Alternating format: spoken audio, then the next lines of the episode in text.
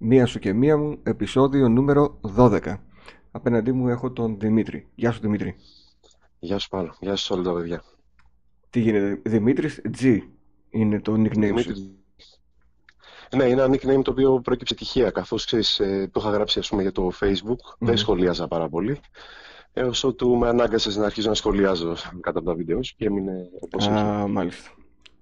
Άλλο κακό να μην σου βρει, να μην σε βρει. καλό ήταν, καλό. Ήταν καλό. Ωραία, χαίρομαι. Λοιπόν, ξεκινάμε μία σου και μία μου. Έχεις τις ερωτήσεις σου, έχω τις δικές μου. Ωραία, πάρα πολύ καλά. Ξεκινάς πρώτος. Ωραία. Πιστεύεις ότι τα τρόφις έχουν αλλάξει τον τρόπο που παίζουμε; Ε, έχουν αλλάξει αλλά όχι στην πλειοψηφία των παιχτών. Ε, εγώ για παράδειγμα δεν ε, κυνηγάω κανένα τρόφι. Δεν με ενδιαφέρει κανένα achievement στο Xbox και κανένα τρόφι στο PlayStation. Mm Χαλάνε την εμπειρία του gaming όταν γίνεται αυτοσκοπός. Όταν το Platinum Trophy ε, είναι ο αυτοσκοπός που θα σε σπρώξει στο να, χωρίς να έχεις παίξει το παιχνίδι, να ξεκινήσεις να βλέπεις παράλληλα έναν οδηγό στο YouTube και να παίζεις το παιχνίδι που θα σου χαλάσει όλη την εμπειρία. Αν Έχεις θες... εσύ στη διαδικασία mm-hmm. όμως ε, να δεις ότι ας πούμε, ένα παιχνίδι που σου αρέσει πάρα πολύ, ο δημιουργός του μπορεί να σου έχει βάλει κάποια δοκιμασία η οποία είναι να, χρήσιμο πούμε, να την περάσει για την εμπειρία σου. Όχι. Πάνω στο... Όχι. Όχι. Ακόμα και για το Shadow of the Colossus που έλεγα ότι ε, θα ήθελα να το κάνω έτσι πλατίνα για... σαν ευχαριστώ ας πούμε στο παιχνίδι, στο δημιουργό, δεν... Ε, με κουράζει πολύ αυτή η διαδικασία. Κατάλαβα. Αλλά βλέπω ότι όσοι πραγματικά κυνηγούν τα τρόφις μπαίνουν στην ε, εύκολη λύση του οδηγού μέσω YouTube. Οπότε χαλάς την εμπειρία σου. Εκτός αν παίξεις, κάνεις ένα πέρασμα από το παιχνίδι και πεις μετά, OK, θέλω να τα μαζέψω απλά για να τα μαζέψω. Α δω τώρα έναν οδηγό. Αλλά όχι από την αρχή για να μην χαλάσει η εμπειρία. Σωστά. Σωστά, ναι. Δημήτρη μου έστειλες. Για πες, για πες εσύ. Με, με κάλυψες, με κάλυψες mm. με ναι. Εσύ κυνηγάς τρόφι και τα λοιπά. Κοίτα, δεν κυνηγάω ακριβώς τρόφι, αλλά κάποιο παιχνίδι ας πούμε, που μου αρέσει πάρα πολύ, όταν κάνω πλέον το πρώτο ή το δεύτερο playthrough που θα χρειαστεί, ε, θα κοιτάξω μετά τι μου έχει μείνει mm-hmm. για να το συμπληρώσω.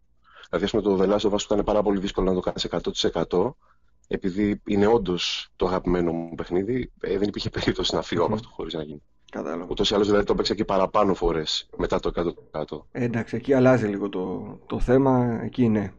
Κάπως έτσι θα μπορούσα Απλά δεν έχει τύχει μάλλον να μπω στη διαδικασία. Ναι, κατάλαβα. Δημήτρη, διάβασα στο μήνυμα βιογραφικό σου ότι είχες αρκετά μηχανήματα από μικρός. Δηλαδή Όντως, ναι. Spectrum, Master System, PC 8086, Game Boy, Game Gear, Atari. Ε, μετά πήρες και μου το έγραψες κιόλας, μου το τόνισες. Λες από εδώ και πέρα είναι τα δικά μου μηχανήματα. Amiga 500, Mega Drive. Mm. Ποιο από όλα αυτά τα μηχανήματα σου έδωσε τη μεγαλύτερη χαρά με τις τότε συνθήκες. Κοίτα, η Amiga 500 ήταν κάτι απίστευτο. Ε, θες ε, τα χειριστήριά της που ήταν τελείως ε, ξεχωριστά και όσον αφορά το πριν και το μετά, έμοιαζε πάρα πολύ με arcade, δηλαδή γίνω το, το Pac-Man αν θυμάμαι καλά. Ε, θες ότι ξέρεις πάρα πολλοί φίλοι μου τότε είχαν Amiga 500 και μοιραζόμασταν εμπειρίες, παιχνίδια που εντάξει ούτε με το PC ήταν εύκολο ούτε με, τα, με τις κονσόλες πριν και μετά. Αλλά γενικά ήταν ένα μηχάνημα το οποίο ήταν απίστευτο ίσως να αυτή και η ηλικία μου τότε, αλλά το χάρηκα πάρα πολύ. Mm. είναι μακράν το αγαπημένο μου. Πιστεύεις ότι έφταιγε η ηλικία ή μήπως δεν έχει τύχει μέχρι σήμερα να δούμε κάποιο μηχάνημα που να έχει τόσο μεγάλο προβάδισμα από τον ανταγωνισμό; Εγώ θεωρώ ότι ήταν και η ηλικία και η ατμόσφαιρα ας πούμε, που έβγαζε εκείνο το μηχάνημα και στην εποχή του έτσι. Αλλά σίγουρα ήταν ένα ολοκληρωμένο μηχάνημα. Δηλαδή, όποιος ασχολείται με αυτό το μηχάνημα και αν μην είχε τίποτα άλλο, ήταν καλυμμένος για πάρα, πάρα πολλά χρόνια και μετά νιώσα πάρα πολύ που την αποχωρήθηκα κάποτε. Mm-hmm. Δηλαδή, ε, εκ τότε την έχω αναζητήσει πάρα πολλές φορές. Ήταν απίστευτο μηχάνημα. Mm-hmm. Επίσης, ας πούμε, θυμάμαι ότι το monitor το 1084 ήταν πολύ μπροστά. Μπορούσε να συνδέσεις πάνω βίντεο, μπορούσε να το κάνεις τηλεόραση όπως το είχα κάνει στο δωμάτιό μου. και μέσω του βίντεο, ας πούμε. Ναι, ήταν ναι. πάρα πολύ μπροστά γενικά το, το μηχάνημα. Σαν, θα ε... έμπαινε στη διαδικασία να αγοράσεις κάποια ρέπλικα της Amiga 500 που θα βγει με emulation στο εσωτερικό; Κοίτα, αν έβγαινε κάτι μικρό σε χώρο, ναι, σίγουρα δεν θα ήταν ποτέ το ίδιο. Επίσης, δεν θα μπορούσα τώρα και λόγω χώρου να πάρω πάλι το ίδιο μηχάνημα. Νομίζω εντάξει, πέρασε η εποχή αυτή. Παρ' όλα αυτά, θα ήθελα πάρα πολύ να την έχω. Αν την είχα, δηλαδή, μπορεί να ήταν κάπου στημένη. Ναι, Νομίζω ότι θα ήταν όντως. Δηλαδή, ακόμη και χώρο να μην είχες, θα διαμόρφωνες το χώρο ώστε κάπου να τη και την Amiga. Αλήθεια είναι. Αλήθεια είναι το μηχάνημα που μετάνιωσα που δεν το εχω Βέβαια, βρίσκουμε ακόμη μεταχειρισμένες. Απόφαση θέλει να ξέρεις και θα βρούμε. Δηλαδή, αν μου πεις ότι εγώ ψάχνω και θέλω να βρω με το ζόρι, θα τη βρούμε. Ναι, όντως, όντως. Θα μπορούσε να βρεθεί, ναι. Ωραία. Πάμε στη δεύτερη ερώτηση σου. Λοιπόν, πάμε στη δεύτερη ερώτηση. Ε, κοίταξε να δεις τώρα. Εσύ έχεις το καναλι Πέντε περίπου χρόνια, αν θυμάμαι καλά. Πέντε χρόνια, ναι. Ποια είναι, ποια είναι η επίδραση του κανάλι τώρα στην οικογένεια; Στην οικογένεια, ε. Στην οικογένεια, να σου πω την αλήθεια, δεν έχει πάρα πολύ μεγάλη επίδραση εκτός από το ότι πρέπει να κάνουν λίγο υπομονή κάθε Παρασκευή βράδυ που είναι το live.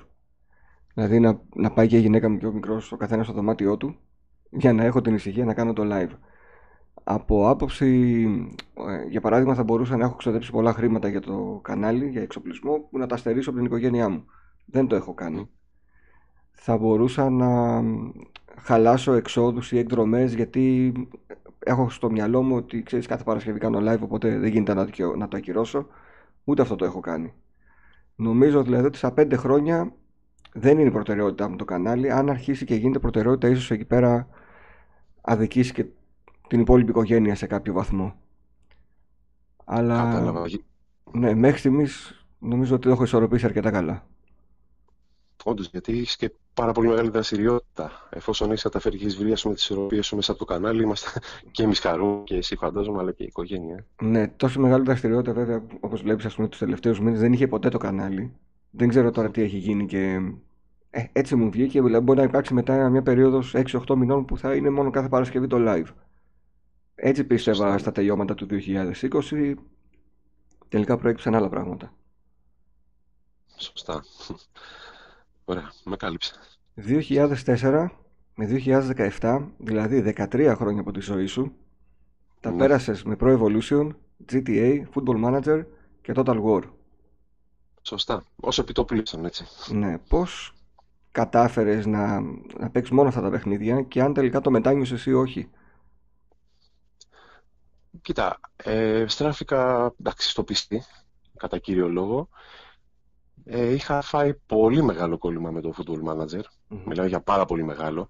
Σίγουρα ε, δεν είχα ας πούμε, και το χρόνο λόγω σπουδών και της ε, μετέπειτα ας πούμε, εξέλιξή μου επαγγελματικά και όχι μόνο. Ε, να ασχοληθώ με πάρα πολλά πράγματα, γιατί ούτως ή άλλως το manager έπαιρνε πάρα πολύ χρόνο. Mm-hmm. Δηλαδή, ένας παίκτης manager από την ώρα που θα το ξεκινήσει μέχρι να κάνει το πρώτο κλικ, για να περάσει ας πούμε, το, ξέρεις, την ναι, πρώτη ναι. μέρα, μπορεί να του πάρει και μια εβδομάδα. Έτσι, άμα το ψάξει καλά για τις mm-hmm. μεταγραφές του, για την οργάνωσή του.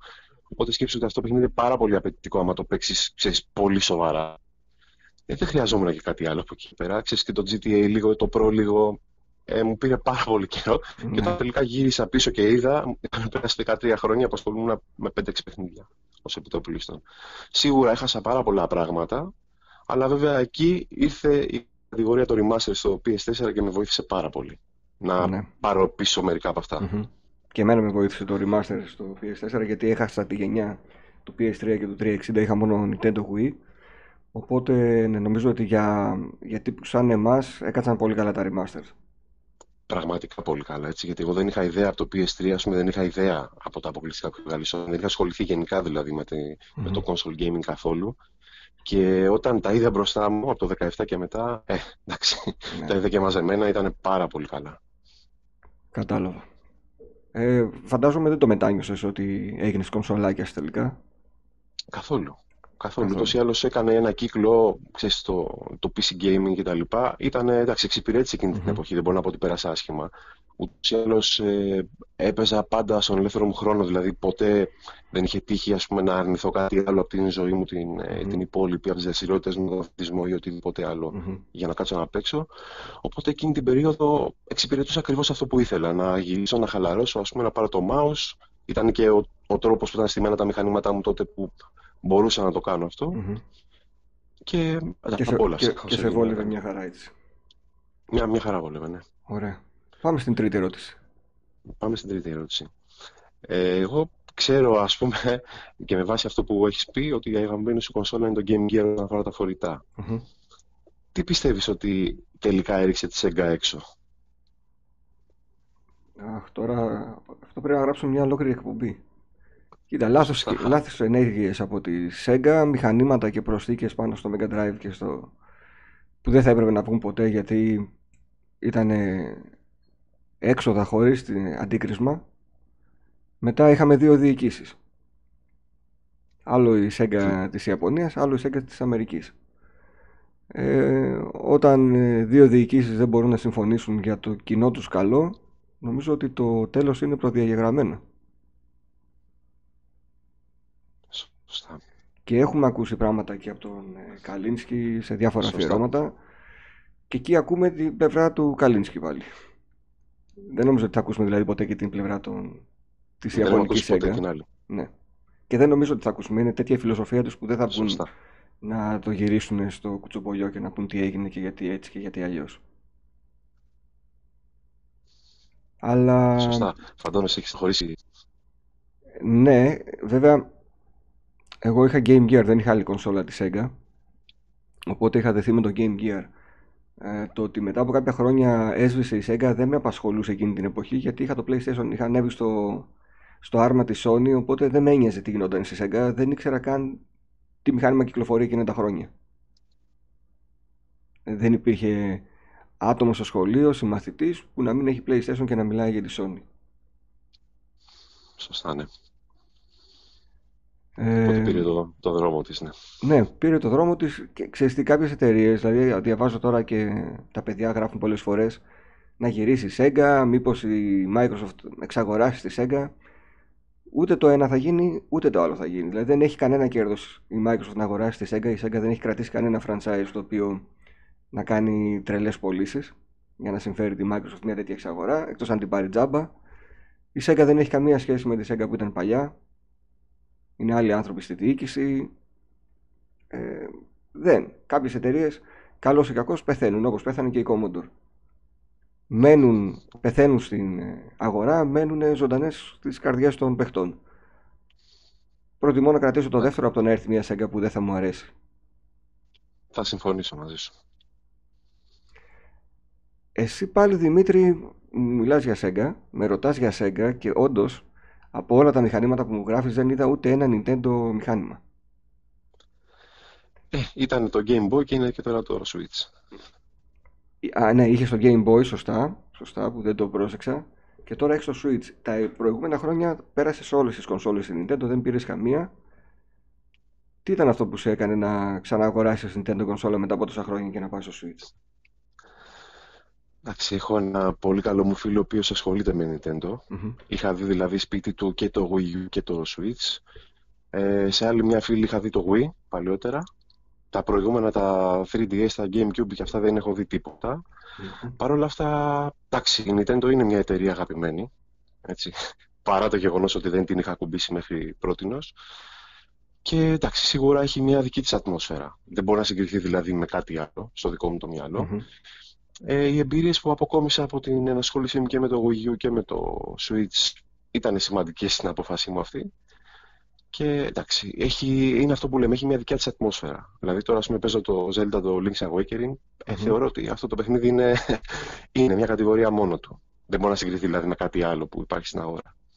Πόσο εύκολο είναι ένας παίκτης να παίζει το Last of Us Part 2 και μετά να πηγαίνει να παίξει το Zelda Link's Awakening; Κοίτα, την πρώτη φορά που το έβαλα παραξενεύτηκα από την αλήθεια.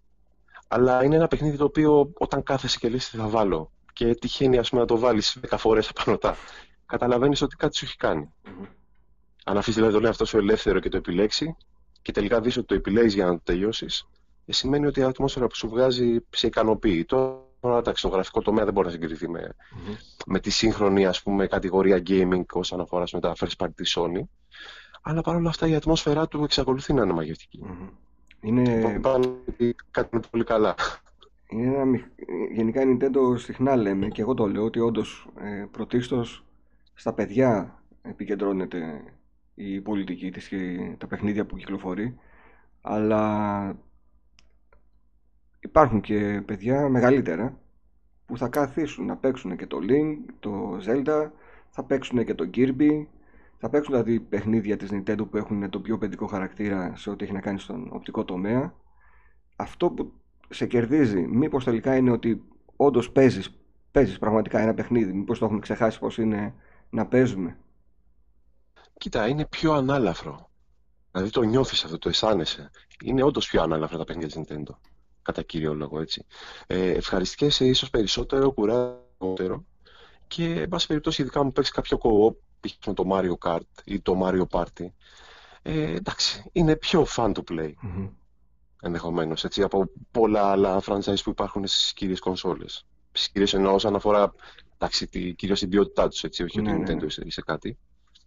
Το κανονικό Switch ή το Lite έχεις; Το κανονικό. Το κανονικό. Πιο πολύ φορητό ή σταθερό; Σταθερό 99%. Μέχρι το, το έχω και Είμαστε, είμαστε μαζί. Δεν ξέρω αν μειοψηφία πρέπει να είμαστε εμείς που το έχουμε σχεδόν σταθερό, σαν σταθερή κοσόλα. Ναι, εντάξει. Κοίτα, έπαιξε ένα ρόλο βέβαια ότι είναι και φορητό. Μα εντυπωσιάζει ακόμα, εξακολουθεί να με εντυπωσιάζει, αλλά όταν θα βρω το λίγο χρόνο που έχω πριν να ασχοληθώ, θα το πάρω στην τηλεόραση. Είναι δύσκολο να το πάρω στο χέρι αν δεν χρειαστεί. Οπότε εντάξει, κάποια στιγμή ενδεχομένως θα είμαι εκτός, θα το πάρω, αλλά. Έτυχε να, έτυχε να πας διακοπές με το Switch. Όχι. Όχι ακόμη. Όχι, όχι ακόμα. Όταν θα πας διακοπές θέλω να μου πεις μετά την, την εμπειρία. Το φαντάζομαι κι εγώ. Γιατί ε, εκεί τώρα... παίρνει παραπάνω αξία αυτόματα. Σίγουρα, σίγουρα. Και επίσης και τα Joy-Cons, δηλαδή κρίμα που βγάζουν τα προβλήματα που βγάζουν και φοβάμαι να τα κουμπίσω. Ναι. Αλλά εντάξει, είναι πάρα πολύ ωραίο να βγάλεις με δύο Joy-Cons και να παίξεις ακόμα και στο tablet, mm-hmm. άμα είσαι κάπου έξω. Ναι. Είναι, εντάξει, είναι πρωτοποριακή ιδέα, πολύ ωραία. Θα το ζήσεις και θα, θα δεις ότι όντως θα, θα γυρίσεις και θα πεις, φίλε, τι έχει φτιάξει η Nintendo, όντως. Πραγματικά δηλαδή είναι κάτι το οποίο κερδίζεις. Ναι. Ναι, ανυπομονώ να το δω. Ωραία. Ελπίζω δηλαδή να πάμε και κάπου το κάτι ναι, ναι, ναι, ναι. κατά τη επικρατεί. ναι. Πάμε στην επόμενη ερώτηση. Η επόμενη ερώτηση. Πώς θα διαμόρφωνες το δικό σου ονειρεμένο gaming χώρο αν πούμε ότι ήταν διαφορετικές συνθήκες, αν μπορούσες να το διαμορφώσεις όπως θέλεις, είχες στο χώρο άπλετο ας πούμε, στη διάθεσή σου. Δεν θέλω άπλετο. Θέλω ίσα ίσα ένα δωμάτιο που να είμαι απομονωμένος, να χωράει μέσα η Amiga 500, η Amiga 1200 με τα monitor να είναι στημένες, ε, να υπάρχει μια μεγάλη CRT τηλεόραση για να έχω τις παλιότερες κονσόλες και, και μια αγωνία για τα live streams. Είναι αρκετά. Δεν θέλω πάρα πολλά γιατί με τα πάρα πολλά μετά μπερδεύεται και το μάτι μου και δεν εστιάζω πουθενά. Οπότε θέλω λίγα, συμμαζεμένα ε, και να είναι ενεργές οι κονσόλες. Στεναχωριέμαι πάρα πολύ όταν αναγκάζομαι να βάλω πράγματα στα κουτιά και να ε, τα στιβάξω σε μια γωνία. Κατάλαβα. Ενδεχομένως και όταν έχεις πάρα πολλά να χάνουν την αξία και αυτά που έχεις έτσι. Να μην αναδεικνύονται παρκώς. Ναι, ναι. Έχει τύχει να πάω σε σπίτια φίλων που έχουν πολλές συλλεκτικές για παράδειγμα και να μην κοιτάω καμία, να μην πέφτει το μάτι μου σε καμία γιατί ε, επικρατούσε ένας χαμός, ήταν σαν κατάστημα. Ναι, κατάλαβα. Και έτσι χάνει λίγο τη, τη μαλλιά του. Ακριβώς. Δημήτρη, είσαι και έτσι, πρόσφατος πατέρας. Πρόσφατος, ναι. Πρόσφατος. Και gamer. Θα καταφέρεις, ναι, ναι. να τα συνδυάσεις αυτά τα δύο. Έχω δει δηλαδή τώρα πολλούς πρώην gamers που έγιναν ε, γονείς ξαφνικά να, να μου λένε ατάκες. Α, εμένα το παιδί μου δεν θέλω να παίξει video games από μικρό. Ε, θα το αποβλακώσει. Δηλαδή πράγματα τα οποία δεν ήθελαν να τα ακούν για τον εαυτό τους όταν ήταν gamers. Με το που γίνονται γονείς, τους βγαίνει το, το άλλο, το άλλο τους μισό που θυμίζει τους παλιότερους γονείς, τους δικούς μας. Ναι, κατάλαβα, ναι. Θα ήθελες να το, να το γνωρίσει αύριο μεθαύριο το παιδί σου, γερό να είναι, να ξεκινήσετε να παίζετε μαζί, Κοίτα, ούτως ή άλλως ήδη δηλαδή, κάνουμε πολλές δραστηριότητες που όσο επιτοπλίζουν να βρουν παιχνίδια πλέον ακόμα και διδακτικά μαζί. Mm-hmm. Σιγά σιγά θα ήθελα, όσον αφορά βέβαια τη σωστή προσέγγιση που θα μπορούσε να έχει κάποιος σε αυτό το κομμάτι, και ηλικιακά αλλά και όχι μόνο, και από τα ρεθίσματα που θα πάρει και το χρόνο που θα χαλάσει, έτσι, όσο μεγαλώνει, θα ήθελα σιγά σιγά, ναι. Πιστεύω ότι μπορεί να δώσει πράγματα, έτσι, κάτω από έναν έλεγχο το οποίο θα, θα τον ορίσει ο γονιός mm σύμφωνα με αυτά που πιστεύει, σύμφωνα με αυτά που θεωρεί σωστά ή που έχει διαβάσει, πιστεύω ότι μπορεί να δώσει πράγματα σε ένα παιδάκι, ναι. Και σίγουρα μπορεί να δώσει συντροφικότητα με το γονιό, αν το κάνει ναι. παράλληλα. Και όχι όταν του δώσει μια κονσόλα και του πεις πήγαινε πιο εκεί να παίξεις, για να έχω το χρόνο μου. Ακριβώς. Αυτό ισχύει ακόμα και για τις ταινίες τις παιδικές που βλέπουν τα πιτσιρίκια. Είναι διαφορετικό να καθίσει ο γονιός να τη δει μαζί την ταινία, να σχολιάσουν το τι βλέπουν και το τι κατάλαβε τελικά το παιδί από το να, το, να καθίσει μπροστά στη τηλεόραση, τηλεόραση μόνο του το παιδί και να βλέπει σαν έτσι, απλώς παθητικός θεατής. Βέβαια, εγώ από το λίγο χρόνο που είμαι έτσι σαν πατέρας και εδώ σαν πατέρας, έχω καταλάβει ότι το πιο σημαντικό απ' όλα είναι το παιδί να μοιράζεται την εμπειρία μαζί σου. Ό,τι και να είναι αυτή. Μπράβο. Αυτό Οπότε ακόμα και στο gaming θα προσπαθήσω κάποια στιγμή η ώρα να είμαι έτσι μαζί. Mm-hmm. Μοιραστούμε μαζί, να γελάσουμε μαζί, να προβληματιστούμε. Στο εύχομαι γιατί θα περάσετε καλά. Να ψυχολευτούμε μαζί. Έτσι να είναι μια εμπειρία να έχει Τέλεια. Τέλεια, ευχαριστώ. Επόμενη, λοιπόν, πέμπτη ερώτηση. Τώρα θα πάω κι εγώ στη, σε μια παρόμοια ερώτηση. Εμείς ας πούμε ήμασταν gamers σαν παιδιά. Τώρα που βλέπεις εσύ το παιδί σου σαν gamer, που είσαι και πιο προχωρημένος από μένα, πώς θα είναι, τι, τι προσδοκείς από.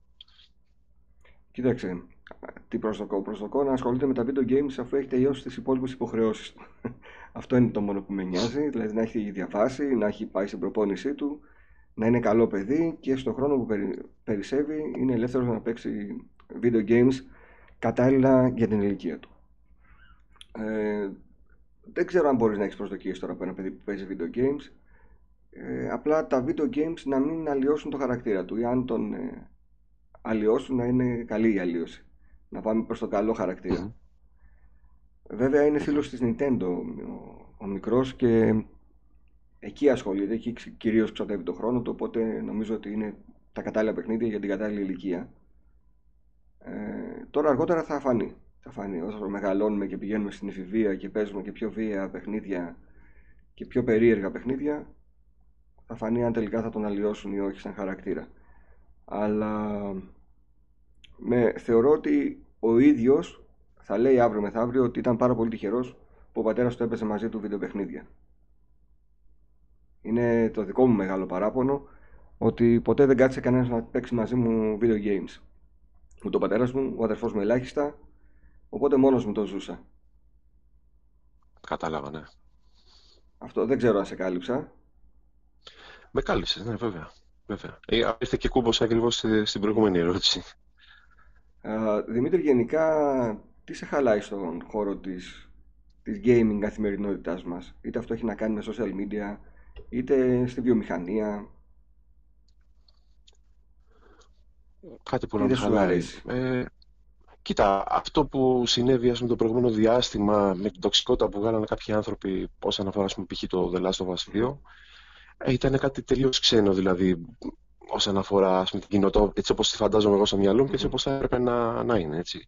Τι όταν ε, είσαι κάπου για να περάσεις τον χρόνο σου ευχάριστα, για να περάσεις καλά, ακόμα και αν ας πούμε, δεν έχεις τη συγκεκριμένη κονσόλα, δεν σε ενδιαφέρει το συγκεκριμένο παιχνίδι. Ε, δεν μπορώ να καταλάβω τι, γιατί έχει στραφεί ο κόσμος τόσο επιθετικά ε, ξέρω, σε ένα παιχνίδι, σε ένα δημιουργό. Τι, ακούσαμε διάφορα πράγματα έτσι, παγκοσμίως, όχι μόνο ναι. στην Ελλάδα. Για το Last of Us συγκεκριμένα δεν θα πούμε κανένα spoiler, γιατί όντως υπάρχουν παιδιά που δεν το έχουν παίξει ακόμη και δεν έχουν, έχουν καταφέρει να μην μάθουν και τίποτα. Ακριβώς. Όπως και εγώ το έχω αφήσει. Ωραία. Γιατί όταν ε, αποφάσισα ότι θα πάρω το PS5 το άφησα στη μέση για να το παίξω mm. εκεί. ακόμα δεν έχω πάρει το PS5. Θεωρείς όμως ότι όλος αυτός ο χαμός έγινε για σεναριακούς έτσι, λόγους το πώς εξελίχθηκε η ιστορία; Ή για κοινωνικοπολιτικούς λόγους με τα θέματα της ομοφιλοφιλίας και όλα αυτά που υπάρχουν στο παιχνίδι ή γιατί απλά θέλαν η μία πλευρά να τις σπάσει στους άλλους λέγοντάς τους τι συμβαίνει στο παιχνίδι.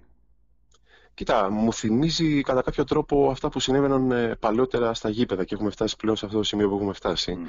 Δηλαδή, είναι το μία σου και μία μου από την άλλη μεριά. Mm-hmm. Αυτό το πράγμα είναι σαν να φουσκώνει δηλαδή πάρα πολύ καιρό. Ότι θα πει το ένας στρατόπεδο για κάτι για το άλλο, θα απαντήσει το άλλο. Και, εν πάση περιπτώσει, κάποια στιγμή ήρθε ας πούμε, και αυτό και το αποκορύφωσε, το αποτελείωσε, ας πούμε, το φτάσει στην κορυφή. Ε, θεωρώ ότι αυτά τα πράγματα δεν θα πρέπει να συμβαίνουν. Ε. Ο κόσμος δεν θα πρέπει να ασχολείται με αυτά. Δεν ξέρω αν έχει παίξει ρόλο, σίγουρα έχει παίξει ρόλο και το ότι πλέον ο κόσμος εκφράζεται πολύ από το ίντερνετ. Mm-hmm. Έτσι. Και δημιουργεί αυτή την ατμόσφαιρα η οποία δεν ξέρω, διωγγώνεται με ένα περίεργο τρόπο. Εντάξει, θεωρώ ότι σαν gamers αυτό που θα πρέπει να μας ενδιαφέρει είναι να ασχοληθούμε με την εμπειρία που ζούμε, να ασχοληθούμε ενδεχομένως με την εμπειρία που ζει κάποιος άλλος, όπως στην περίπτωση που αναφέραμε πριν με το Switch. Έτσι. Mm-hmm. Ένα μηχάνημα που δεν το έχεις που ενδεχομένως να να το έχεις και να το αποκτήσεις. Αλλά μέχρι εκεί δεν μπορώ να καταλάβω γιατί να βγαίνει τοξικότητα. Δηλαδή. Αυτό πραγματικά με ξενίζει. Και με δημιουργεί προβληματισμό και για το μέλλον.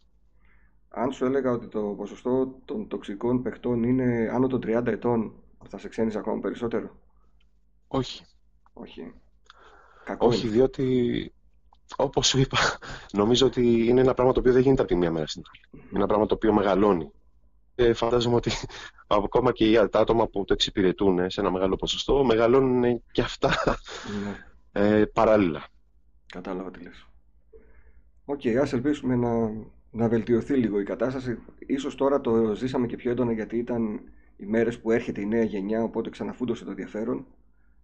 Mm. Νομίζω ότι κάπου εκεί στα μέσα της γενιάς θα, θα υπάρχει απόλυτη ηρεμία.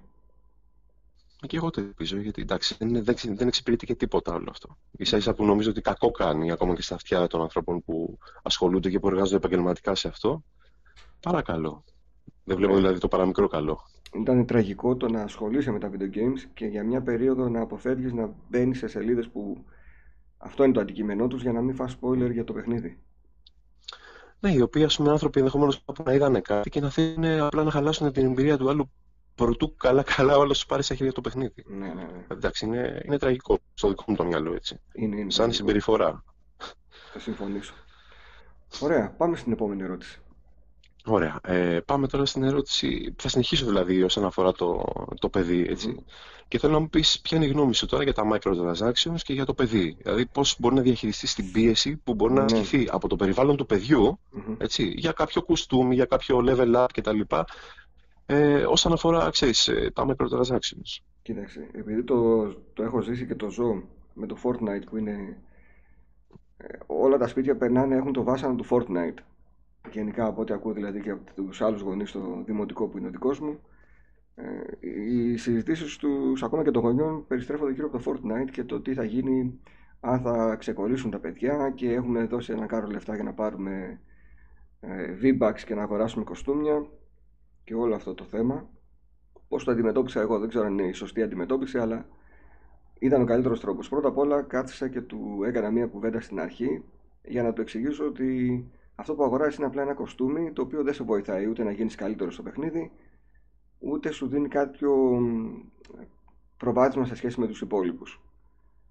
Ε, και ότι με, κατά κάποιο τρόπο είναι πεταμένα Ε, μέχρι μια ηλικία αυτό το πράγμα μπορούσε να το αποδεχτεί και να το καταλάβει. Μετά άρχισε να αυξάνεται η πίεση από τους συμμαθητές. Γιατί ο ένας είχε το skin ξέρω εγώ, της πέμπτης σεζόν, ενώ εσύ ήσουν ο νουμπάς με το αρχικό skin. Το αντίστοιχο δηλαδή κορόιδεμα που μπορεί να γινόταν στις παλιότερες εποχές για το τι παπούτσε φοράει ο ένας όταν όλοι είχαμε πάει ξέρω εγώ, στην Nike, στην Adidas και στην Reebok, ε, μας φαινόταν αστείο να φοράει κάποιος ξέρω εγώ Zeta ή Strike. Ε, το ίδιο πράγμα κάνουν τώρα για τα παιδιά μεταξύ τους, απλά το κάνουν στο Fortnite. Η αντιμετώπιση μου ήταν ή ότι θα πάρεις ένα Battle Pass των 10 ευρώ ε, ξέρω εγώ στα γενέθλιά σου σαν δώρο οπότε να το θεωρήσω ότι επειδή έχω γενέθλια πήρα ένα μεγάλο δώρο άσχετα αν είναι τίποτα ε, ή αργότερα τον έβαλα σε μια διαδικασία να το κερδίζει αυτό το πράγμα δηλαδή Κάνεις χίλια δύο πράγματα μέσα στην ημέρα. Αν σε αυτά τα χίλια δύο πράγματα εντάξεις και τα λογοτεχνικά βιβλία και ασχοληθείς με το διάβασμα, για κάθε βιβλίο που θα ολοκληρώνεις, εγώ θα έχω μία καβάτσα, ξέρω εγώ, 3 ευρώ για κάθε βιβλίο. Όταν αυτά τα βιβλία γίνουν 4 και μαζέψεις το ποσό των 12 ευρώ, μπορείς να το κάνεις ό,τι θέλεις. Θες να το ξοδέψεις στο Fortnite, ξόδεψέ το. Οπότε αναγκαστικά προσπάθησα μέσω μιας άλλης διαδικασίας που θα είναι ωφέλιμη για το παιδί να καταφέρει ο ίδιος να, πάρει, να ξοδέψει τα χρήματά του σε κάτι το οποίο δεν είναι ωφέλιμο, αλλά του δίνει Και νομίζω ότι έτσι θα, θα προχωρήσουμε. Έτσι το πάμε δηλαδή μέχρι τώρα. Έχει πάρει δύο ή τρεις φορές, αν θυμάμαι καλά, κάρτα για το Fortnite, αλλά έχει διαβάσει 12 βιβλία. Πολύ καλά. Τώρα αν είναι σωστός ή λάθος τρόπος, δεν ξέρω, δεν είμαι και ειδικός. Αυτό τον τρόπο βρήκα εγώ, έτσι το αντιμετώπισα. Στην τελική, γιατί θες το παιδί σου να είναι και χαρούμενο και είναι πάρα πολύ χαρούμενα τα παιδιά, έστω και με αυτές τις χαζές αγορές, αλλά συγχρόνως έχει διαβάσει και τα βιβλία που ίσως δεν θα τα διάβαζε ποτέ.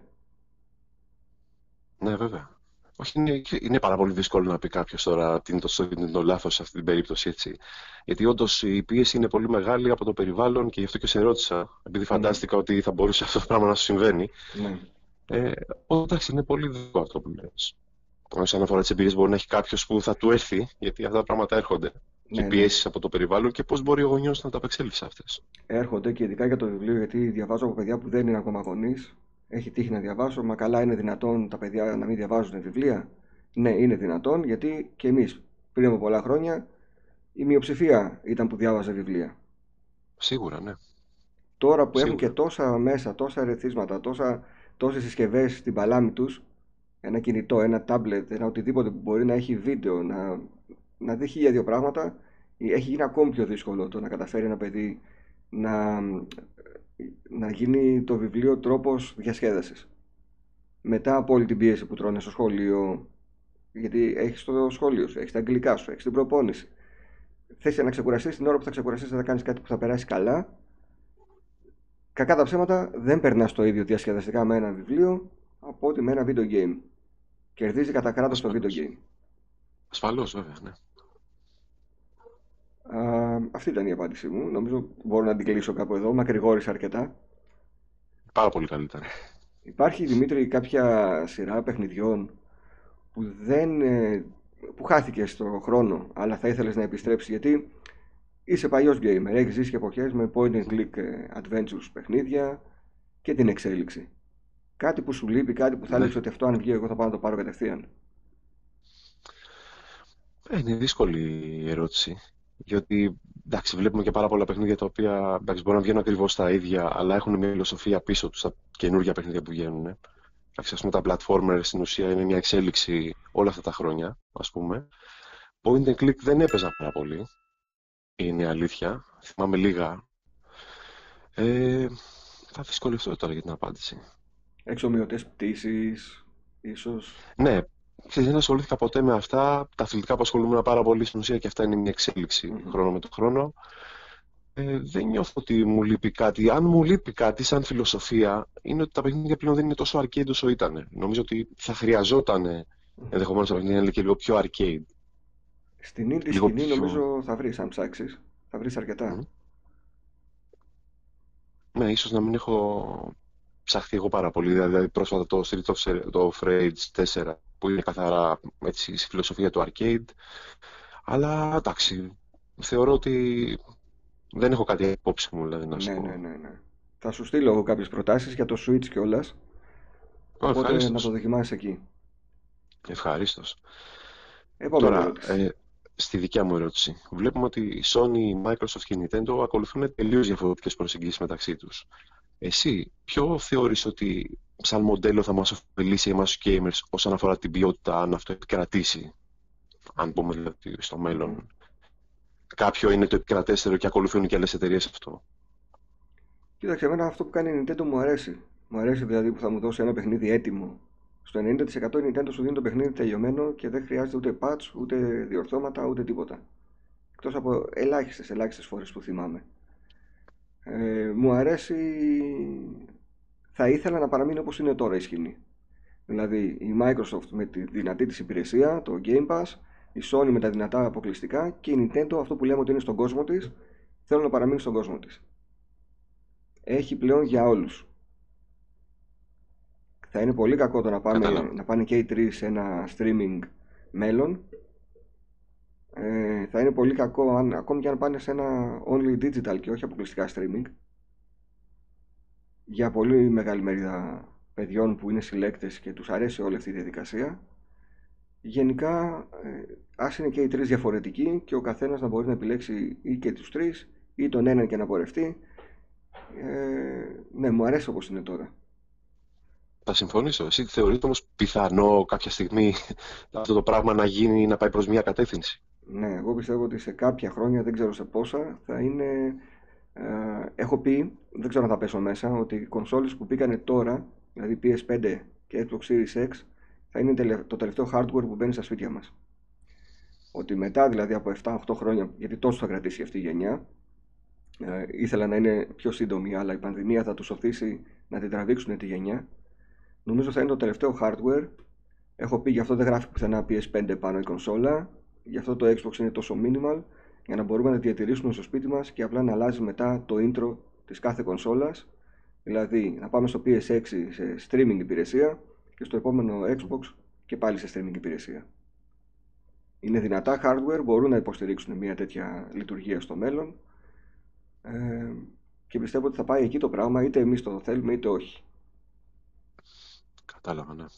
Ελπίζω να μην δικαιωθείς. Ελπίζω να ξαναβγούν κονσόλες, αλλά το φοβάμαι και εγώ αυτό.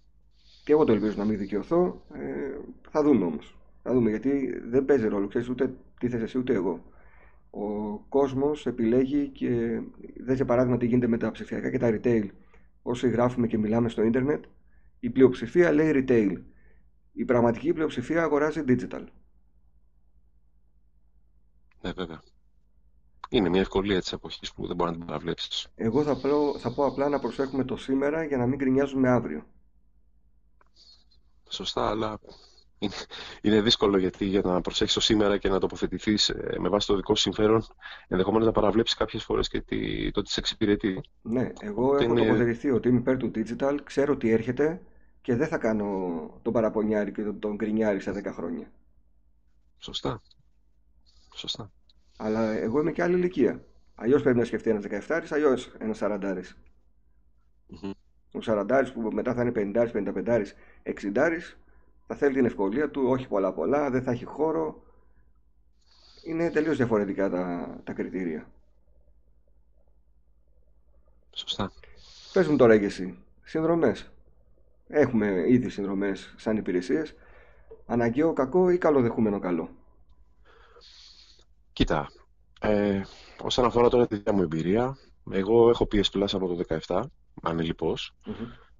Θεωρώ ότι αυτή η υπηρεσία, αν και εντάξει, αν το δει κάποιος απ' έξω όταν το είδα εγώ το 17 και συζήτησα ας πούμε, με ένα φίλο μου και μου είπε ότι για να παίξεις online θα πρέπει να το έχεις αυτό οπωσδήποτε, δεν μου καλουφάνηκε προερχόμενος από το PC. mm Παρ' όλα αυτά, εντάξει, τα παιχνίδια που δίνει δώρο, ε, εμένα με εξυπηρετήσανε πάρα πολύ. Δηλαδή, σκέψου, κάποια παιχνίδια δεν τα ποτέ, ειδικά σε full price τιμή αν ε, σκεφτώ ότι από εκεί έχω παίξει πούμε, το Until Dawn, έχω παίξει κάποια παιχνίδια της Telltale, έχω παίξει πάρα πολλά first party της Sony. Ε, έχω παίξει πούμε, το Overcooked που δεν το ήξερα ποτέ σαν παιχνίδι και έχω πάρει και το 2, έχω πάρει ξέρεις, και είναι η μοναδική φορά μάλλον που έχω πάρει και όλα τα DLC ενός παιχνιδιού με το Overcooked 2. Γνώρισα πράγματα τα οποία δεν θα τα δοκιμάζα ποτέ, σίγουρα. Ε, και μου έχουν, μου έχουν κάνει άπειρο καλό που υπάρχουν. Παρ' όλα αυτά, είναι μια υπηρεσία απαιτεί τη, την καταβολή ενός χρηματικού ποσού. Θεωρώ όμως ότι εμένα μου έχει κάνει καλό αυτή η υπηρεσία. Στο, αν δεις δηλαδή συνολικά τι μου έχει φέρει αυτά τα τέσσερα χρόνια, από το backlog που έχω να παίξω, mm-hmm. από χρήσιμα παιχνίδια. Και το τι μου προσφέρει και το πόσο τελικά την πληρώνω εγώ. Γιατί εντάξει, μπορείς να την πάρεις σε μια έκπτωση. Δεν είναι ανάγκη να την πάρεις στα 60, κάτι, 65 νομίζω που έχει τώρα. 60 έχει, περισσότερη την αγοράζει στα 45 ευρώ. Και όταν το έβαλα εγώ με 50 υπήρχε προσφορά στα 35. Ναι. Οπότε εντάξει, θεωρώ ότι για 45 ή 35 ευρώ στο παρελθόν ε, εντάξει, το καλύπτει αυτό για ένα χρόνο. Έτσι και με το παραπάνω. Mm-hmm. Τώρα από εκεί πέρα, όσον αφορά το, το Game Pass, εγώ δεν είχα ποτέ. Είναι δύσκολο να το αλογίσει ένα προϊόν που δεν το έχεις. Παρ' όλα αυτά, θεωρώ ότι η φιλοσοφία του, σαν φιλοσοφία, ε, από το γεγονός ότι τα σημαντικά παιχνίδια του τα βάζει ας πούμε, για κάποιους μήνες και μετά τα βγάζει, δεν μου ταιριάζει. Mm-hmm. Ναι, Γιατί αυτό, αυτό συμβαίνει να... βέβαια με τα παιχνίδια τρίτων εταιριών. Ναι, ναι. Της Microsoft δηλαδή μένουν μόνιμα μέσα. Μένουν μόνιμα, ναι. Ε, εντάξει, εμένα δεν μου ταιριάζει διότι είμαι και λίγο, ξέρεις, ε, ανακατώνω πολλές φορές τα παιχνίδια που παίζω, τα αφήνω, παίζω κάποιο άλλο. Οπότε δεν θα ήθελα να μπω ας πούμε, στη λογική ότι πρέπει να το τελειώσω τώρα γιατί θα μου χαθεί. Παρ' όλα αυτά, φαντάζομαι ότι αν το είχα θα βλέπα και τα ωφέλη τα οποία δεν μπορώ να τα δω τώρα. Έτσι. Okay. Αλλά Εντάξει, το PS Plus θεωρώ ότι είναι μια τίμια πρόταση και εμένα ας πούμε, μου έχει γνωρίσει πάρα πολλά παιχνίδια που δεν θα τα πλήρωνα ποτέ. Mm-hmm. Ναι. Όπως αντίστοιχα θα σου πω εγώ που το έχω και το Game Pass ότι έχω μιλήσει με κόσμο που έπαιξε παιχνίδια μέσα από το Game Pass που δεν θα τα αγόραζε ποτέ και πέρασε τόσο καλά που μετά πήγε και αγόρασε και τη retail έκδοση. Mm. Συμφωνώ, ναι. Ωραία, πάμε στην επόμενη ερώτηση. Ωραία. Τώρα, μέσα από τα ρετρό παιχνίδια, αναπολούμε τον εαυτό μας στη χρονική στιγμή που τα πρώτα παίξαμε ή μόνο την gaming εμπειρία που είχαμε τότε; νομίζω ότι τα συνδυάζουμε. Δηλαδή και ξαναγινόμαστε παιδιά, όταν παίζω εγώ τα παιχνίδια του Game Gear και ξαναγίνομαι παιδί και θυμάμαι πώς ήταν το δωμάτιό μου, που είχα το κρεβάτι, πώς έπαιζα, πού καθόμουν, ε, ποιοι φίλοι με ερχόντουσαν για να δανειστούν την κονσόλα. Ε, οπότε και επιστρέφω στην παιδική μου ηλικία, αλλά είναι η νοσταλγία έχει να κάνει με τα πάντα στα παιχνίδια. Δηλαδή μπορεί να ακούς μόνο τη μουσική. Έχει τύχει να βάλω και να ακούω μόνο τη μουσική από ένα παιχνίδι και να μην παίξω. Κατευθείαν θα γίνεις παιδί, κατευθείαν θα, θα γυρίσεις πίσω στο χρόνο. Είναι η δικιά μας χρονομηχανή. Παλιότερα είχαν τις ε, φωτογραφίες τις ασπρόμαυρες και κοιτούσαν και θυμόντουσαν τα παλιά χρόνια. Εμείς τώρα έχουμε και κάποιες αισθήσεις παραπάνω για να μας γυρίσουν πίσω, όπως η όραση και η ακοή, που μπορεί να μας μεταφέρει έτσι με μια εικόνα, με μια κονσόλα που θα κρατήσει στα χέρια σου πολλά χρόνια πίσω. Ε, απλά αυτό που κάνω είναι ότι παίζω τα παιχνίδια που έπαιζα και τότε. Δηλαδή δεν μπορώ να επιλέξω εύκολα να παίξω κάτι άλλο που δεν το είχα δοκιμάσει εκείνη την εποχή. Ναι, βέβαια. Ε, Νομίζω με κάλυψε η απάντηση. Ωραία. Backwards compatibility. mm Περιτό, απαραίτητο, ε, στοιχείο για να αγοράσει κάποια κονσόλα ή αδιάφορο. Αδιάφορο δεν μπορείς να πεις ποτέ, διότι εντάξει σίγουρα παιχνίδια ακόμα και πάρα πολύ παλιότερα, όσον αφορά και τα ρετρό παιχνίδια που αναφέραμε τώρα μόλις. Υπάρχουν παιχνίδια τα οποία είναι πολύ ωραία να τα παίξεις κάποιος ακόμα και τώρα. Ειδικά πούμε, κάποια 2D τα οποία δεν έχουν γεράσει έτσι. Ε, θεωρώ ότι εντάξει, όταν το PS4 δεν είχε backwards compatibility, εμένα μου κακοφάνηκε να πω την άλλη. Mm-hmm. Από το 5 ας πούμε έχει, ε, με εξυπηρετεί πάρα πολύ. Δεν θα μπορούσα ας πούμε, να φανταστώ καν ότι θα αγοράσω το PS5 σε περίπτωση που δεν είχε με το 4. Mm-hmm. Διότι όταν έχεις ας πούμε backlog ακόμα κάποια παιχνίδια που θες να παίξεις ή ενδεχομένως στην περίπτωση όπως το κάνουν και οι δύο κονσόλες τώρα, τα παιχνίδια να τα παίξεις καλύτερα, αναβαθμισμένα. Γιατί εγώ έχω ας πούμε, το PS4 το απλό. Mm-hmm. Έτσι. Οπότε στην περίπτωσή μου τα περισσότερα παιχνίδια θα πάρουν αναβάθμιση οπτική. Είναι πάρα πολύ σημαντικό. Αυτό και σε frames. Έτσι. Είναι πάρα πολύ σημαντικό θεωρώ ότι θα έπρεπε βασικά να είναι αυτονόητο. Δυστυχώς δεν ήταν μέχρι πρώτη. Και εντάξει, πάρα πολλά παιχνίδια τα οποία μπορεί να γυρίσει στο παρελθόν να τα παίξεις για κάποιους λόγους μπορεί να αργήσει πάρα πολύ να τα παίξεις στην εποχή τους ή όπως στη δικιά μου περίπτωση πριν το 2017 δεν είχα ασχοληθεί για πάρα πολλά χρόνια με το console gaming. Έχω χάσει πάρα πολλά πράγματα. Mm. Ενδεχομένω δεν θέλω να τα δω. Ε, τώρα, εντάξει, υπάρχουν άνθρωποι οι οποίοι θεωρούν ότι δεν τους εξυπηρετεί, το σέβομαι, αλλά στη δικιά μου περίπτωση σίγουρα θεωρώ ότι είναι απαραίτητο. Θα έπρεπε να υπάρχει πάντα και κακώς δεν υπήρχε τα προηγούμενα χρόνια. Ακόμα και αν υπήρχαν περιορισμοί στο hardware. Mm-hmm. Μ' αρέσει πάρα πολύ που υφίσταται και μ' αρέσει πάρα πολύ κιόλας που σου είπα θα, θα παίρνω οπτική αναβάθμιση πάρα πολλά παιχνίδια. Ναι, ναι. Αυτό εντάξει, εγώ το βλέπω τώρα μέχρι στιγμής μέσα από το Xbox και έπαιξα το Mass Effect για παράδειγμα, το οποίο έμοιαζε σαν να είναι παιχνίδι της γενιάς που μόλις έφυγε. Ενώ είναι mm. της ακόμη πιο πίσω γενιάς. Είναι του 360 και έμοιαζε σαν να είναι παιχνίδι του One X. Ναι, κατάλαβα. Ξέρεις, εγώ ας πούμε τώρα περιμένοντας πολλούς μήνες πλέον το PS5 πλέον έχω σταματήσει να παίζω παιχνίδια τα οποία ξέρω ότι θα παίξουν καλύτερα στο ναι, 5, παιχνίδια του 4 ναι. έτσι, για να μην χάσω την εμπειρία που θα μπορεί να μου προσφέρει ξέρεις, η αναβάθμιση αυτή. Αντίστοιχα, έχεις ε, ακυρώσει μελλοντική σου αγορά γιατί πίστευες ή ε, ήλπιζες ότι θα μπεις στο PS Plus; Ναι, σίγουρα, πολλές φορές. Δηλαδή, σκέφτεσαι ένα παιχνίδι το οποίο είναι παλιό και λες τώρα θα ήθελα πολύ να το παίξω. Σίγουρα ναι, έχει το μυαλό σου πάντα τι παιχνίδι θα, θα ανακοινώσει, ας πούμε, mm-hmm. την Τετάρτη που θα ανακοινώνει. Πάντα το έχεις στο μυαλό σου. Okay. Ωραία. Πάμε στην ε, επόμενη ερώτηση. Η επόμενη ερώτηση. Ωραία. Τελικά το, το gaming αναπτύσσει τα αντανακλαστικά μα.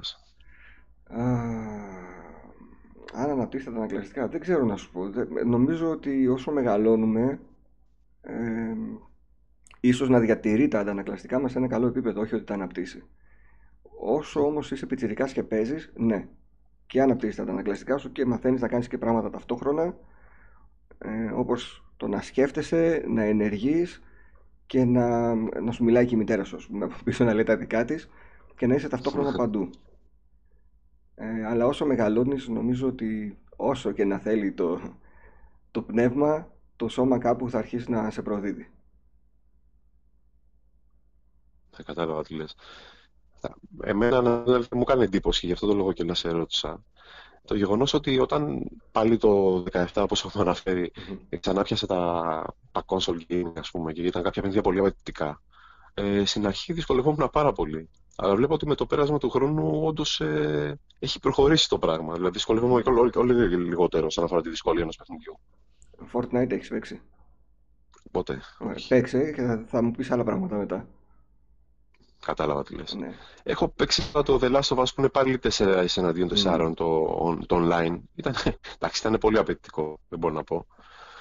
Θα σου πω εντάξει, φαντάζομαι ότι το τα, Fortnite... Τα πιτσιρίκια κρατάνε το χειριστήριο ε, με τελείως διαφορετικό τρόπο από ό,τι το κρατάμε εμείς. Δηλαδή έχουν τέσσερα δάχτυλα κολλημένα στις, ε, στα bumpers και στις σκαντάλες. Που εγώ δεν μπορώ να κρατήσω έτσι χειριστήριο. Τέσσερα δάχτυλα. Ναι. Έχουν μονίμως από ένα δάχτυλο πάνω σε κάθε ε, μπάμπερ ή σκανδάλι. Που εγώ δεν μπορώ καν να κρατήσω έτσι το χειριστήριο και κάνουν ταυτόχρονα ε, πάρα πολλά πράγματα. Δηλαδή, προχωράει ο χαρακτήρας πριν πάει εκεί που θέλει, ήδη έχει ξεκινήσει το χτίσιμο για να ανέβει ξέρω εγώ, στο ψηλό σημείο. Δεν, ε, δεν τα προλαβαίνω. Μου είναι δύσκολο να το κάνω ακόμα και εικόνα. Είναι, είναι, εξε, είναι εξελιγμένα μοντέλα τα πιτσιρίκια, είναι πολύ μπροστά. Ναι, κατάλαβα. Δημήτρη, gaming περιοδικά διάβαζες όταν ήσουν πιτσιρικάς; Εντάξει, από ό,τι θυμάμαι διάβαζα το Pixel, ε, PC Master. Αυτά νομίζω. Το περιοδικό ναι. πέθανε γιατί ήρθε το ίντερνετ. Ε, και αν ε, μπορεί να αναστηθεί, είμαστε έτοιμοι να το στηρίξουμε; Θεωρώ ότι οι ψηφιακές ευκολίες που υπάρχουν είναι δύσκολο να αφήσουν το χώρο σε ένα περιοδικό να αναπτυχθεί. Έτσι, γιατί φαντάζομαι ότι εντάξει, και οι άνθρωποι που θα γράφουν εκεί θα πρέπει κάπως να αμείβονται, να παίρνουν κάτι πίσω. Θεωρώ ότι είναι πολύ δύσκολο πλέον να γυρίσουμε στο τότε. Ήταν πολύ ωραίο βέβαια να έχεις ένα περιοδικό να ξεφυλίζεις, να διαβάζεις πράγματα, αλλά σίγουρα εξυπηρετούσε πολλά εκείνη την εποχή που βγαίναν τα περιοδικά. Έτσι. Όταν, ας πούμε, με την IP τώρα, όπου και να ανοίξεις, θα δεις αναφορές για το παιχνίδι που θέλεις, ε, είτε μια παρουσίαση, είτε κάποια λύση σε ένα πρόβλημα που μπορεί να προκύψει. Ε, τότε εμείς περιμέναμε κάθε μήνα να πάμε στο περίπτερο, ενδεχομένω να ανακαλύψουμε νέα πράγματα, να δούμε ξέρεις, πράγματα για παιχνίδια που αγαπάμε, κάποια δυσκολία που έχουμε π.χ. στα point and click. Τα οποία εντάξει, δεν, αν δεν τα ήξερε κάποιος φίλος από το περιβάλλον, δεν μπορούσε να ναι.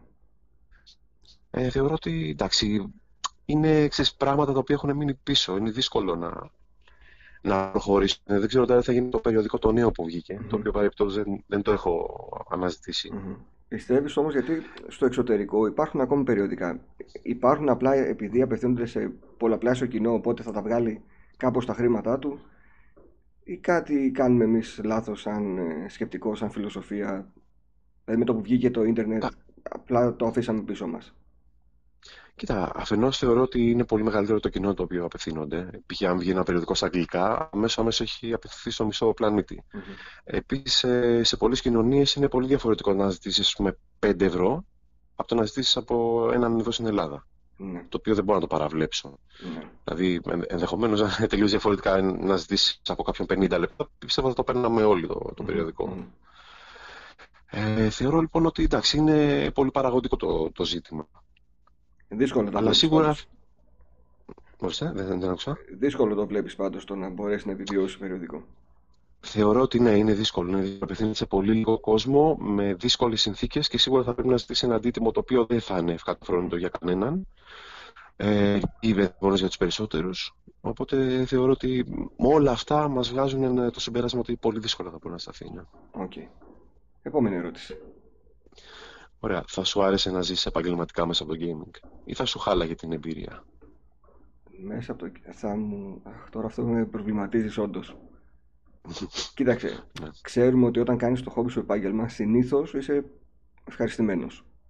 Οπότε θα σου πω ναι, θα ήθελα να γίνει το χόμπι μου επάγγελμα και να ζω από αυτό και να είμαι και πιο οργανωμένος και πιο έτσι τακτοποιημένος με πρόγραμμα, με, με χρόνους κτλ δεν ξέρω αν θα σου χαλάσει. Πιστεύω ότι θα σου χαλάσει την εμπειρία. Θες δεν θες, επειδή ανοίγει ο κύκλος μετά και ασχολείσαι και με άλλα πράγματα, με άλλες παραγωγές για το κανάλι σου, για το gaming και όλα αυτά, δεν σου μένει ο χρόνος μετά για να ασχοληθείς να παίξεις.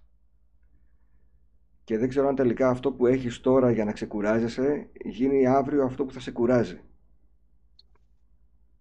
Μην κάνουμε επαγγελματικό το, το gaming και το κανάλι και βρω μια άλλη δουλειά για να είναι το χόμπι μου. Δεν ξέρω. Πολύ σημαντικό. Δεν ξέρω να σου απαντήσω πραγματικά. Θα το, θα το ζήσω όπως πάει το πράγμα. Δεν θα γίνει ποτέ επαγγελματικό, αλλά νομίζω έχω βρει τις ισορροπίες. Δεν ξέρω αν θέλω να χαλάσουν. Σωστά. Σωστά. Ναι. Ε, πώς ερωτήσεις με έχεις κάνει, 9? Δεν σε άκουσα. Συγγνώμη γιατί έκανα μια διακοπή. Μου έχεις θέσει 9 ερωτήσεις ή 10, τελείωσες. Ε, πρέπει να σου έχω θέσει 10, ναι. 10, ε. Ωραία. Ποια να σε ρωτήσω τώρα, σαν τελευταία κι εγώ. Για να δω, για να δω. Μπορείς να πάρεις και μπόνους άμα θέλεις, δεν Είχα μία άλλη την οποία ήδη μου την απάντησες, οπότε θα πάω στην κλασική που είναι το μπόνους όταν ξεμένα από ερωτήσεις. Και θα σε ρωτήσω αν είχες τη Ρετρόπολης για μια εβδομάδα ή για ένα μήνα, τι θα άλλαζες, τι θα πρόσθετες, τι θα αφαιρούσες ή τι θα βελτίωνες; Εντάξει, αν είχα τη Ρετρόπολης για ένα μήνα, θα είχα ένα παρουσιαστή. Έτσι. Θεωρώ ότι Καμία βελτίωση. Ναι. Καμία βελτίωση, ναι. Η ατμόσφαιρα που έχει ε, βάλει στο κανάλι νομίζω ότι εντάξει, τα νούμερα μιλάνε για από μόνα τους. Έχεις προσεγγίσει πάρα πολύ κόσμο, νομίζω το κάνεις με πολύ σωστό τρόπο. Ε, Επίσης, η θεματολογία μου αρέσει πάρα πολύ. Με το κανάλι τώρα το καινούργιο το Project M θεωρώ ότι έχει πάρα πολλά πράγματα να δώσει και ενδεχομένως αν δεν υπήρχε αυτό να ήταν αυτό που θα σου προτεινα Ε, δεν νομίζω ότι θα άλλαζα κάτι. Άλλος ένας ότι... ευγενικός συνομιλητής; Ξέρεις τι, επειδή το ρώτησες και στα άλλα παιδιά, ναι. αυτό το σκέφτηκα ότι θα μπορούσε να μου το ρωτήσεις. Παρ' όλα αυτά δεν, δεν νομίζω ότι υπάρχει απάντηση άλλη για μένα. Ωραία. κάποια πράγματα τα αγαπάς όπως είναι και θεωρείς ότι θες να μείνουν έτσι. Okay, σε αυτή την ατμόσφαιρα. Μπορώ να το δεχτώ σαν απάντηση. Φτάσαμε στο τέλος. Να σε ευχαριστήσω πάρα πολύ που δήλωσες συμμετοχή, γιατί στο μία σου και μία μου εσύ δηλώνει τη συμμετοχή. Και που, βρήκαμε, και που βρήκαμε τον χρόνο, γιατί το συζητάμε αρκετό, αρκετό καιρό, βρήκαμε επιτέλους τον ελεύθερο χρόνο να γράψουμε την εκπομπή. Να είσαι καλά. Και εσύ πάνω χάρηκα πάρα πολύ για τη συνομιλία μας και, και θα τα ξαναπούμε. Και δεν θα σε ξαναπώ ότι είσαι ο πατός άλλης ομάδας να ξέρεις το θυμάμαι. Βέβαια, βέβαια, έτσι, δεν πρέπει. λοιπόν, παιδιά, ευχαριστούμε πάρα πολύ για την ακρόαση. Καλή συνέχεια.